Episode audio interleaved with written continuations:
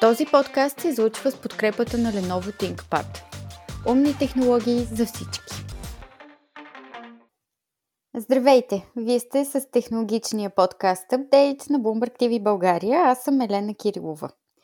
В първи епизод за 2021 година искам да ви пожелая да сте здрави и щастливи и да си ползвате технологичните джаджи разумно.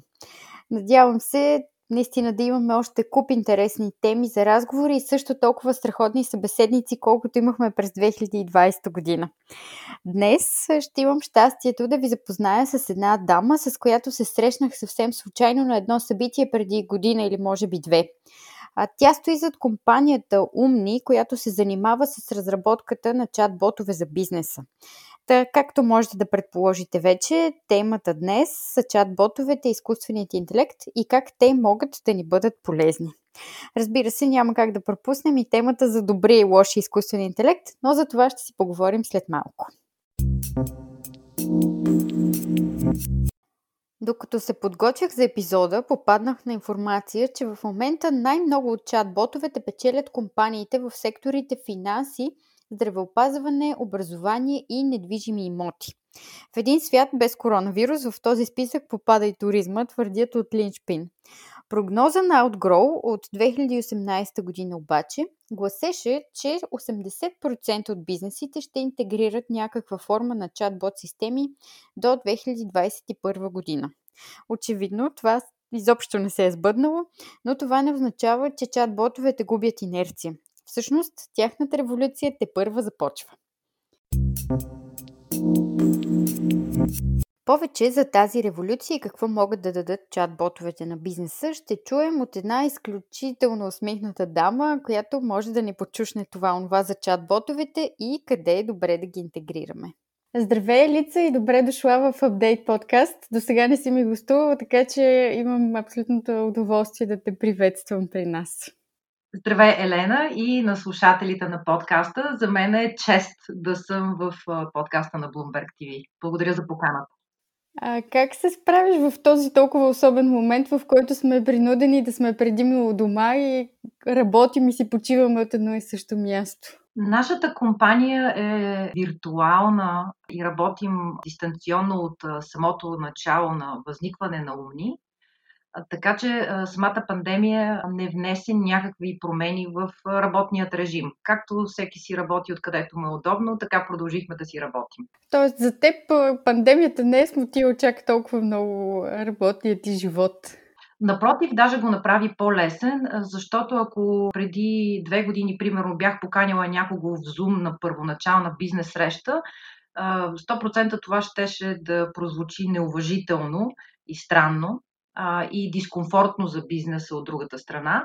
А, докато сега различните технологии ни помагат а, да осъществяваме бизнеса дигитално а, и това вече не е проблем за бизнеса. Така че мисля, че спечелихме от пандемията в това отношение.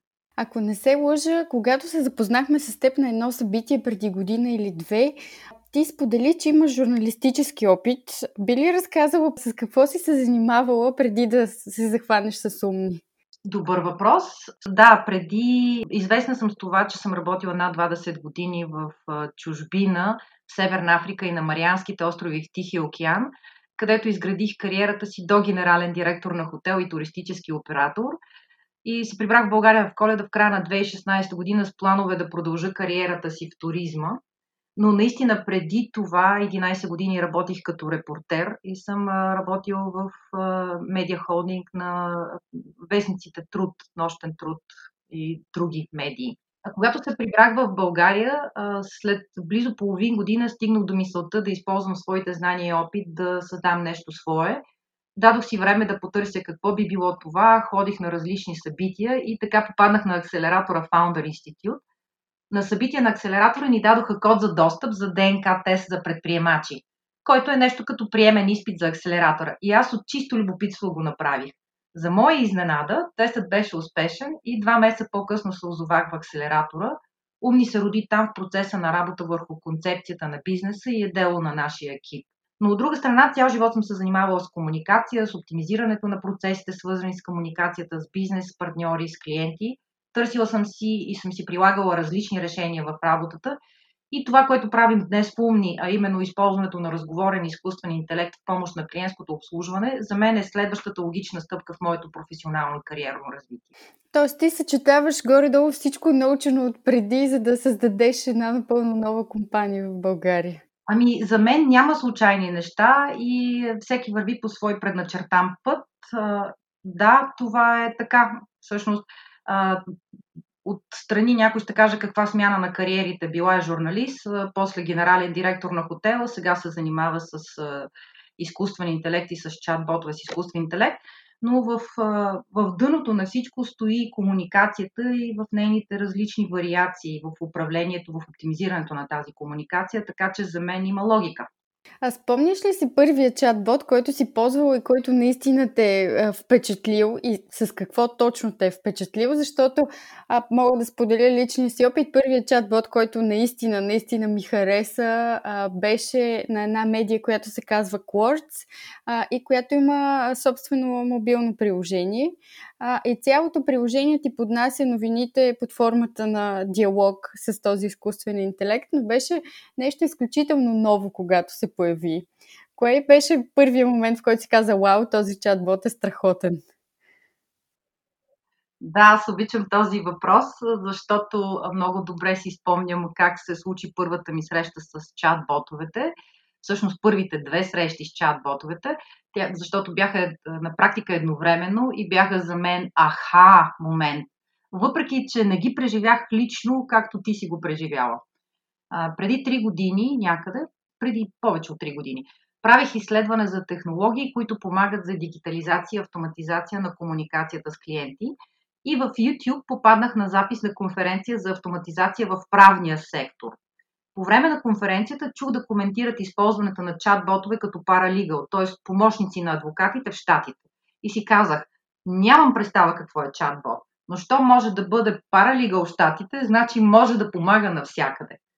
Потърсих повече информация конкретно за чат-ботовете и попаднах на статия за чат-бота Едуард, който работи като консьерж в една хотелска верига от 2016 година. За две години работа ботът е научен да отговаря на близо 16 000 клиентски въпроси. В статията ме порази реакцията на клиентите. Търсят го на рецепция да му благодарят, оставят бахшиш за него, номинирали са го неколкратно за служител на месеца и дори имал предложение за малко по-лични отношения – това за мен беше допълнително признание за чат-ботовете и че ако се използва правилно в дългосрочен план, технологията е отличен помощник в бизнеса за клиентите и персонала. И всъщност тези две първи срещи с чат-ботовете много сериозно ме накараха да се замисля за тях, за тяхното използване, да чета, да проверявам, да гледам и ни насочиха към чат-ботовете като екип. Добре, чат-ботовете, както спомена и ти, лежат на основата на изкуствения интелект, в последните няколко години мненията за този изкуствен интелект са страшно поляризирани. От една страна са хората, които смятат, че това е ключа към технологичното ни развитие. От друга страна пък има така наречени отбор Илон Мъск, който смята, че изкуственият интелект е абсолютна заплаха за нас. Защо според теб се стигна до подобна поляризация, след като виждаме чудесни бизнес примери за приложението на тази технология? А, добър въпрос и сложен въпрос. Първо, според мен е има неразбиране на технологията, нищо, че тя се развива вече над половин век. Всъщност, колкото хора да излезем да питаме навън на улицата какво е изкуствен интелект, толкова сигурно различни мнения ще получим. И а, за някои хора това е Google Maps, който ни подсказва най-подходящия маршрут. За други това е Arnold Schwarzenegger I'll be back. Нали?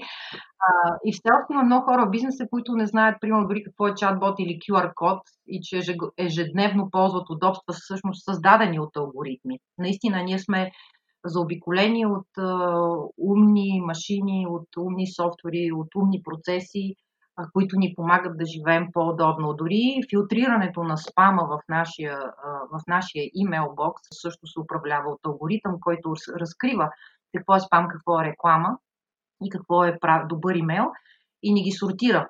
И това, са, това са тези древни малки удобства, които се ползваме всеки ден, но хората не осъзнават, че ползват удобства създадени от алгоритми. И всъщност наистина това е въпрос, който си зададох често през изминалата година и той не е само свързан с изкуствения интелект, или той е свързан и с използването на други технологии, особено ако говорим за България. Поред глобални изследвания пандемията ускори процесите на дигитализация в Европа в различни индустрии от 3 до 7 години за първите 6 месеца на годината. Тоест, говорим, че за една година средно стария континент е отишъл напред с около 10 години в дигитализирането. Над 70% от малки и средния бизнес са инвестирали средства в въвеждането на нови технологии с цел оптимизиране на времето на персонала, по-добро и по-безопасно обслужване, включително нали, и в чат-ботове и други софтуери с изкуствен интелект и плановете се през 2021 година да продължат да инвестират. В България обаче в същото време отчитаме, че продължаваме да сме опашката на дигитализацията в Европа. И сега наистина аз излизам малко извън самата тема за изкуствен интелект, но мисля, че това, което ще кажа сега, обяснява до някъде защо има такава поляризация. Аз лично виждам комплекс от взаимно свързани обстоятелства, които пречат. В едно изречение, ако говорим за България, но и за други държави е по същия начин, когато говорим за малкия бизнес. Ние сме малък пазар с предимно малки бизнеси. Ако говорим за изкуствен интелект в България, липсват инвестиции, иновации, в такива иновации, програми, които да стимулират, бизнеса в тази насока. Проблемът е, че малките бизнеси, нали, обикновеният човек, са съсредоточени върху своето ежедневие и оценяване и нямат време и възможност да се ограмотяват дигитално да следят някакви световни тенденции, да се задълбочават в това как работят технологиите, да се равняват по колегите си в чужби, например. Повечето хора какво гледат и бизнеси? Какво правят 5-6 други подобни бизнеса в бранша и се сравняват един с друг? По този начин иновации като изкуствен интелект си пробиват по-бавно път, защото освен притеснение и неразбиране на технологиите, много често бизнесът даже не знае за тяхното съществуване и за възможностите за потенциалът за развитие, които те предоставят. А когато има липса на дигитална грамотност в това отношение, тя води до дискомфорт на бизнеса спрямо, и на хората спрямо технологиите и мнение, че технологиите са разход, а не дългосрочна инвестиция или че са умова, което ще дойде, ще ни вземе работното място – и така технологиите попадат в графата утре, като нещо пожелателно, ако може дори да го избегнем, като диетите. Всеки ден се каним да почнем, защото знаем, че е полезно и ще ни е по-добре, но я оставяме за понеделник, за следващия месец или друг момент в бъдещето, защото и така сме си окей okay и се справяме. За мен това е проблем всъщност. Липсата на дигитална грамотност по отношение на такива иновативни технологии. Ако гледаме чисто потребителски, за мен много ясен пример за тази поляризация, за която говорим, беше коледно-новогодишния поздрав на Boston Dynamics. Не знам дали си го гледала с а, танцуващите роботи. А, не знам в твоя нюсфит какви реакции се появиха към това клипче, но в моя нюсфит имаше абсолютно поляризирани реакции. От една страна казваха, вау, това е страхотно, как всичко това е програмирано, направено, така че да изглежда прекрасно е, и да е супер поздрав за празниците. От друга страна имаше коментари от сорта на представете си това нещо с две пушки в ръцете. Да, аз исках да провокирам моите познати във Фейсбук. Пуснах клипчето към а, танца на роботите на Boston Dynamics. За мое очудване беше много спокойно прието, с лайкове. А, явно имам а, много така избрана среда по отношение на технологиите, но с голям интерес и доста дълго време четох всичките постове под самото видео в YouTube. И а, така наистина се развлекох. Беше ми на моменти доста смешно, а понякога и доста тъжно, докато четох, защото наистина имаше много разделени мнения. Една група, които казваха, представете си колко работа е това и колко гениални трябва да са програмистите, хората, които работят с тези роботи, за да ги накарат да танцуват по този начин. Други хора откровенно се смееха и казваха, хей, ти роботи танцуват по-добре от мен но наистина имаше голяма група хора, които обясняваха как ето това е първата стъпка към края на нашата цивилизация, защото роботите идват и те ще изместят хората.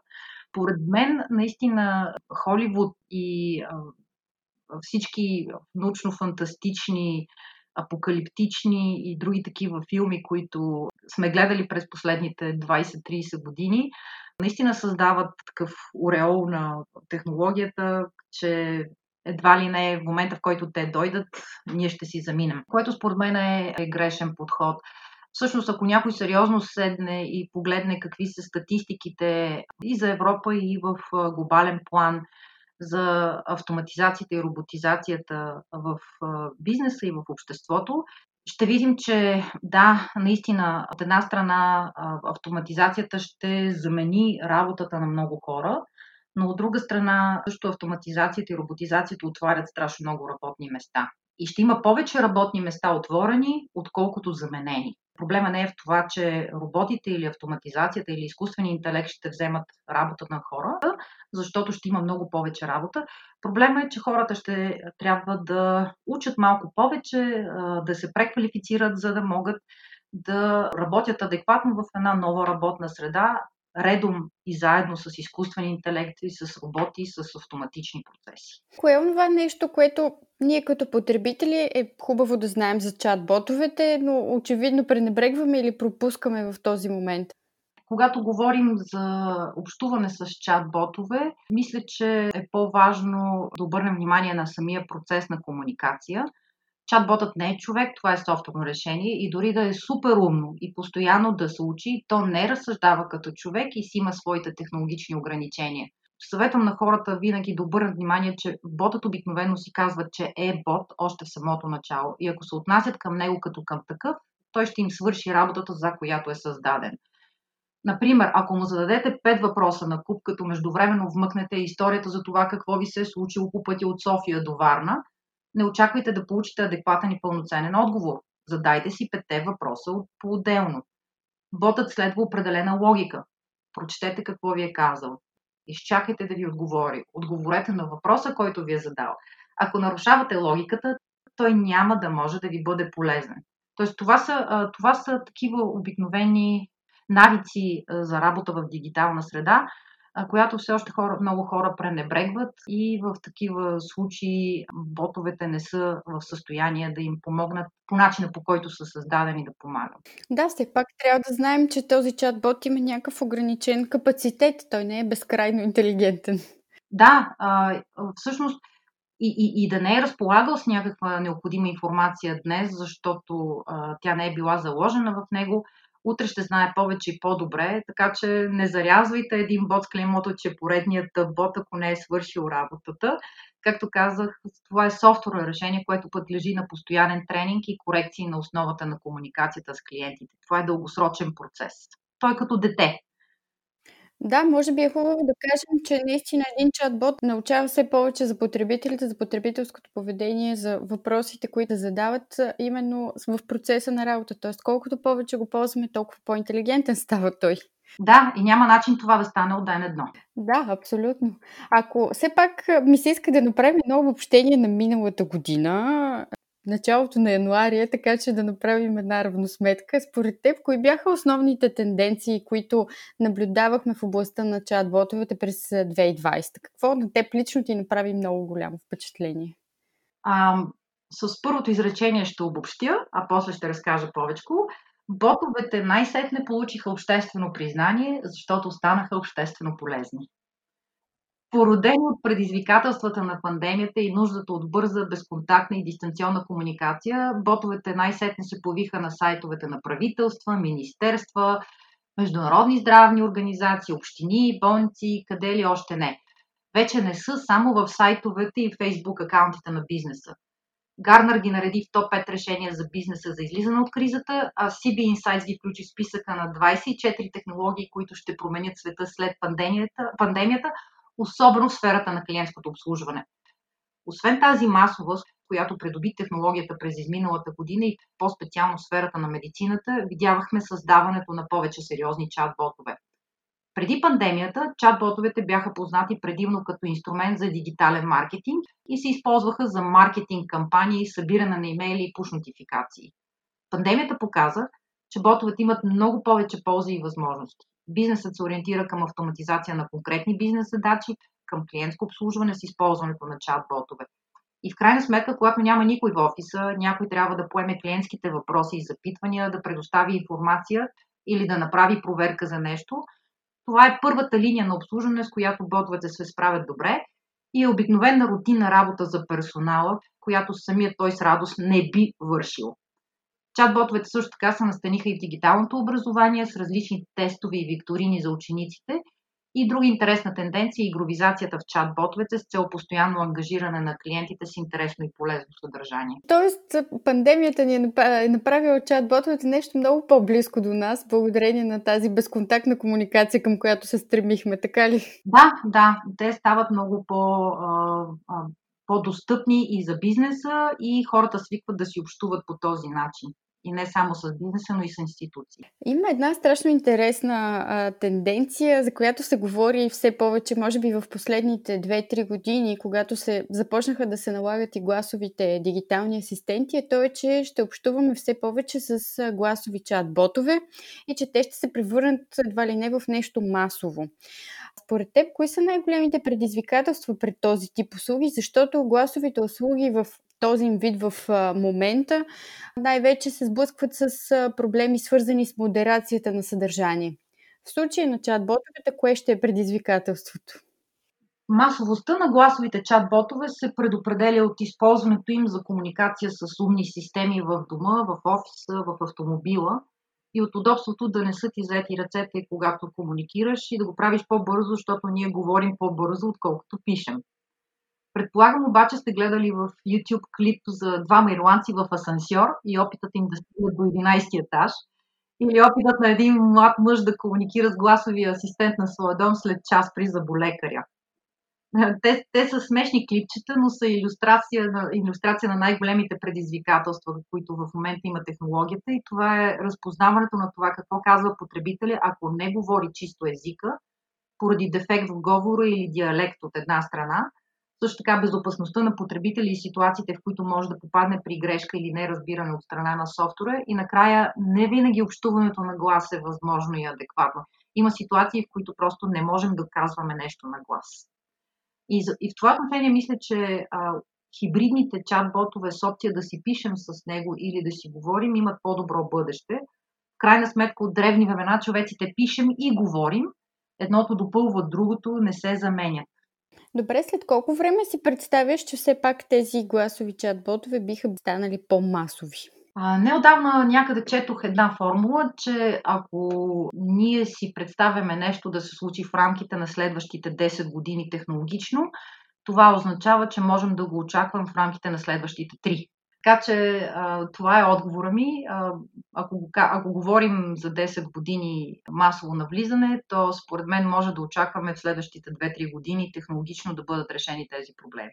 Да, в крайна сметка все повече хора си говорят с Сири и Алекса у дома, така че лека по лека всички свикваме явно с тази нова технология. Да, това е въпрос също така на натрупване на необходимото количество информация и данни от страна на изкуствения интелект, за да може тези проблеми да се решават. И колкото повече хора разговарят с чат-ботове, с voice асистенти, толкова повече информация ще има, толкова по-прецизни ще стават те. Обичайно, като си говорим за чат-ботове в контекста на техните функции и услуги, които се предлагат от частния бизнес, обаче не споменаваме, че това автоматизирано общуване с нас може да се случва и от институции. Според теб, озрява ли държавата и като цяло нейните структури за тази идея, че може да упрости значително комуникацията си с хората и цялостните си процеси чрез чат-ботове? Да, смятам, че това е, тъй като това е световна практика, макар и забавене, ще я видим приложена и у нас. Държавата и нейните структури имат същите проблеми в комуникацията с гражданите, както и бизнеса с клиентите и е неминуемо да решават тези проблеми, като използва средства и технологии, които вече са проверени от бизнеса. А според мен предизвикателствата са на друго ниво и то е чисто планиране, съгласуване, бюджет, изисквания към технологичните решения на това ниво, срокове за изработка и включително създаване на екип, който да се занимава с такива проекти. Дори при частния бизнес, колкото по-голяма е една корпорация, толкова по-бавно и по-тромово се взимат решения, повече нива на одобрение има и е по-високо чувствителността към риск, свързан с внедряване на иновации. Радостното обаче е, че вече имаме такива примери у нас. Още в началото на пандемията на сайта на столична голяма община се появи чатбот за COVID. Ако сега в момента влезете на сайта на един информационен портал за COVID-19, ще видите по средата на началната страница надпис покана да се абонирате за официалния чат-бот на Министерски съвет на Република България в Viber и линк към бота. А, ако слезем малко по-надолу на ниво а, община или регион, Варненската регионална библиотека имат чат-бот библиотекар, подкрепен с разговорен AI от две години и са чудесен пример за използване на технологията. И аз откровено вярвам, че през следващите месеци ще видим повече такива проекти, планирани и реализирани в наши институции, както на градско, така и на държавно ниво. Силно се надявам. Защо обаче чат-ботовете прохождат толкова бавно у нас, ако говорим за частния бизнес. Окей, ако институциите в някакъв смисъл са по-консервативни, да речем, или просто работят по-бавно, а, защо бизнеса се притеснява толкова? Ами аз малко по-рано говорих, когато говорихме за изкуствения интелект, споделих за това, че според мен има проблем с дигиталната грамотност на бизнеса, тъй като бизнесите са малки и всъщност нямат време да се занимават с изследване, с търсене на интересни решения, с изучаването им – и а, споделих, че тази липса на дигитална грамотност води до дискомфорт на бизнеса спрямо технологиите. А, това от една страна. От друга страна, а, точно това, а, че а, самия бизнес а, поради дискомфорта и незнанието не, се, не търси тези технологии, по никакъв начин не стимулират търсенето и създаване на народни технологични решения за бизнеса, съответно, освен, че сме малки като пазар за технологични решения, не сме и особено привлекателни като среда за тестване на тези решения. И по този начин родните решения се ориентират бързо към нуждите на потребители извън България. Това пък от своя гледна точка афектира инвестициите, защото в такава среда, когато няма търсене и предлагане, няма интерес да се инвестира. Да не говорим, че по принцип инвеститорите са ориентирани към решения, които имат шанса да станат глобален бизнес. Така че, според мен, разковничето за дигитализацията на бизнеса у нас и а, за по-бързото възприемане на различни технологични решения, включително на чат-ботовете с изкуствен интелект, е в дигиталното ограмотяване на бизнеса и в стимулиране на бизнеса да инвестира в технологии чрез различни програми, за да може да се съживи цялата екосистема. Просто първоначално самия бизнес трябва да осъзнае, че има решения, да знае как те работят, да знае как те помагат на бизнеса, да има възможност да, ги, да инвестира в тях и да разбира, че това инвестиция не е разход. И оттам нататък ще тръгне цялата система. Много интересно, че казваш съживяване на екосистемата. Поне аз съм свикнала хората да споделят, че тази индустрия, тази екосистема е страшно жива, е страшно иновативна, а пък ти казваш нещо в съвсем другия полюс, че ни предстои един много дълъг път, в който да се ограмотим за редица технологии. В Русия казват, че Москва е отделна държава от Русия и в България София си е сама за себе си и няколкото големи града в страната са сами за себе си. И да, ако говорим за бизнесите, които са в големите градове, те са по-активни, те са по-динамични. Стартап екосистемата последните 5-7 години е така много активно, динамично се развива. Но аз гледам а, не само на процесите в България, а къде стои България по отношение на други държави, и а, гледам какво всъщност се случва в а, провинцията, защото макар, че а, лично нашата компания от а, 3 години непрекъснато а, говори, пишем, правим вебинари, а, ходим на конференции и къде ли не, а, и се опитваме да а, образоваме бизнеса за това какви ползи имат чат-ботовете изкуствени и използването на разговорен изкуствен интелект, непрекъснато се срещам с хора от бизнес средата, които не са се сблъсквали и не са чували какво е чатбот. Нали, и, и, и за това трябва да погледнем към, към основата, към малкия бизнес, който е навсякъде, който е в някакво провинциално градче и всеки ден си работи. Когато дигитализацията стигне до тях, тогава ще можем да говорим, че имаме една много жива, силна екосистема. Добре, ако погледнем напред в следващите 12 месеца, как очакваш да се развиват чат-ботовете през тази година? Вчера четох изследване, според което инвестициите в проекти с изкуствен интелект ще се увеличат с 30% през тази година. И а, за мен това е ключово. Използването на разговорен AI в чат-ботовете ще бъде основна тема. Очаквам все повече и повече компании да разберат, че за да имат успешни пълноценни виртуални служители в лицето на свои чат-ботове след една година или след година и половина, и да постигнат желаните бизнес резултати. Днес е деня да се положат основите на такъв проект за своя бизнес. Добре, благодаря ти много, Елица. Надявам се след година евентуално да се чуем и да кажеш, че целият този процес по познаването на бизнеса, запознаването на бизнеса с чат-ботове е наистина значително по-напредно от ситуацията, в която сме в момента и че всъщност българския бизнес се дигитализира по-успешно, отколкото си мислим. Отново ти благодаря и се надявам скоро да имаме добри новини от теб и от Умни. Благодаря, Елена. Отново благодаря на Елица Стоилова от Умни, че сподели своята гледна точка към пазара на чат-ботове. А вие, ако искате да научите как се представи IT индустрията у нас през 2020 година и как е повлия пандемията, можете да чуете предишния епизод на апдейт. Слушайте ни в подкаст платформите, в SoundCloud, в Spotify и така нататък. Ще ни намерите, разбира се, и в InvestorBG и BloombergTV.bg. С това слагам точка на първи епизод на апдейт за тази година. Очаквайте ни отново следващия петък. Чао и до скоро! Този подкаст се излучва с подкрепата на Lenovo ThinkPad. Умни технологии за всички.